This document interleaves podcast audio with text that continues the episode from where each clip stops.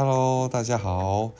今天生活科技教学频道呢，要来跟大家谈一谈什么叫做学习历程档案。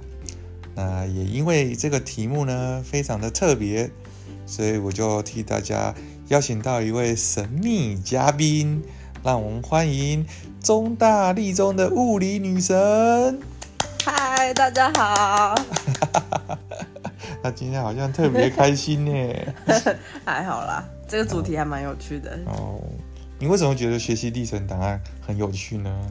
因为我觉得学习历程档案是每一个人都可以发挥自己的特色，每一个人都不一样的，它是一个表现自我的平台。那你怎么觉得教授看得懂你的自我呢？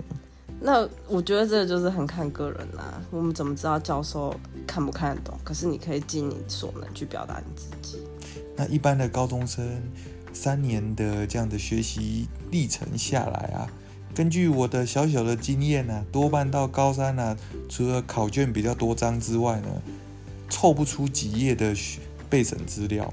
那他东凑西凑呢，就会发现一个盲点，就是其实他自己本身有很多的这个宝藏，但他自己却没有什么自信心，然后他也不觉得这个非常的。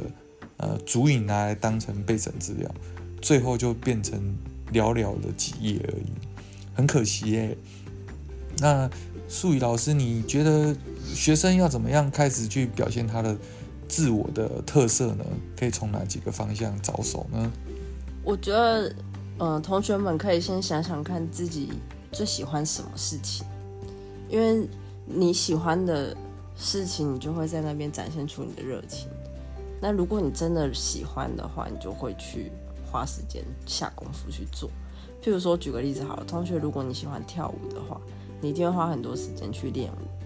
那你可以把你练舞的过程写成心得，或者是拍成影片，那都可以当做你的一个学习的过程，类似这种感觉。可是我今天大多数的校系啊，比如说十八学群啊，嗯，对应在跳舞这样的一个方向的。科系里面，他要教授要怎么采认，或者是说怎么看得出这位学生的特质是符合我们学校的？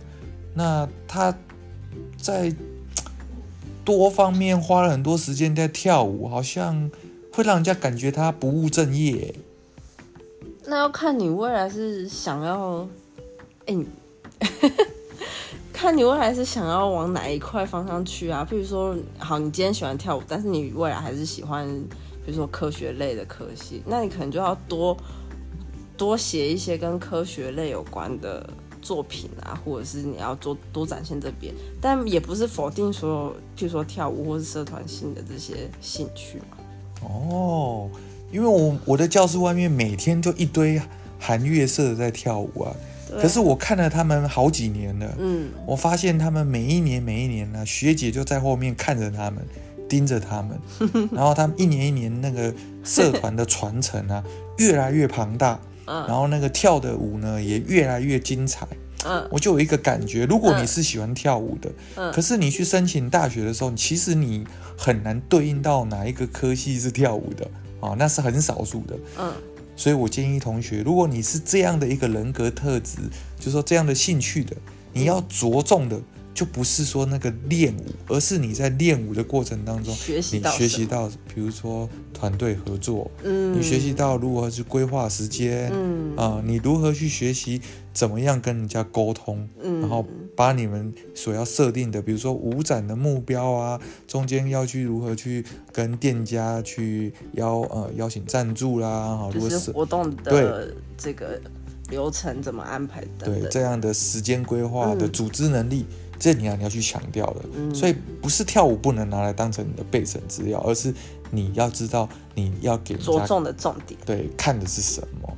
啊，那所以学习历程档案其实是很多面向的，不单单只有只是呃你所谓的那些什么呃比赛啊得奖的丰功伟业啊，但是你要知道你自己是什么样的一个人啊，你要你要给教授怎么看到你？好，时间有限，太长的呃你们也不想听，我们今天呢先暂时把时间拖在这里。如果有兴趣的话，明天再继续收看。那明天的特别来宾是谁？我不知道，说不定会有别人。那我们就拭目以待吧。苏雨老师，我们跟同学说拜拜，拜拜。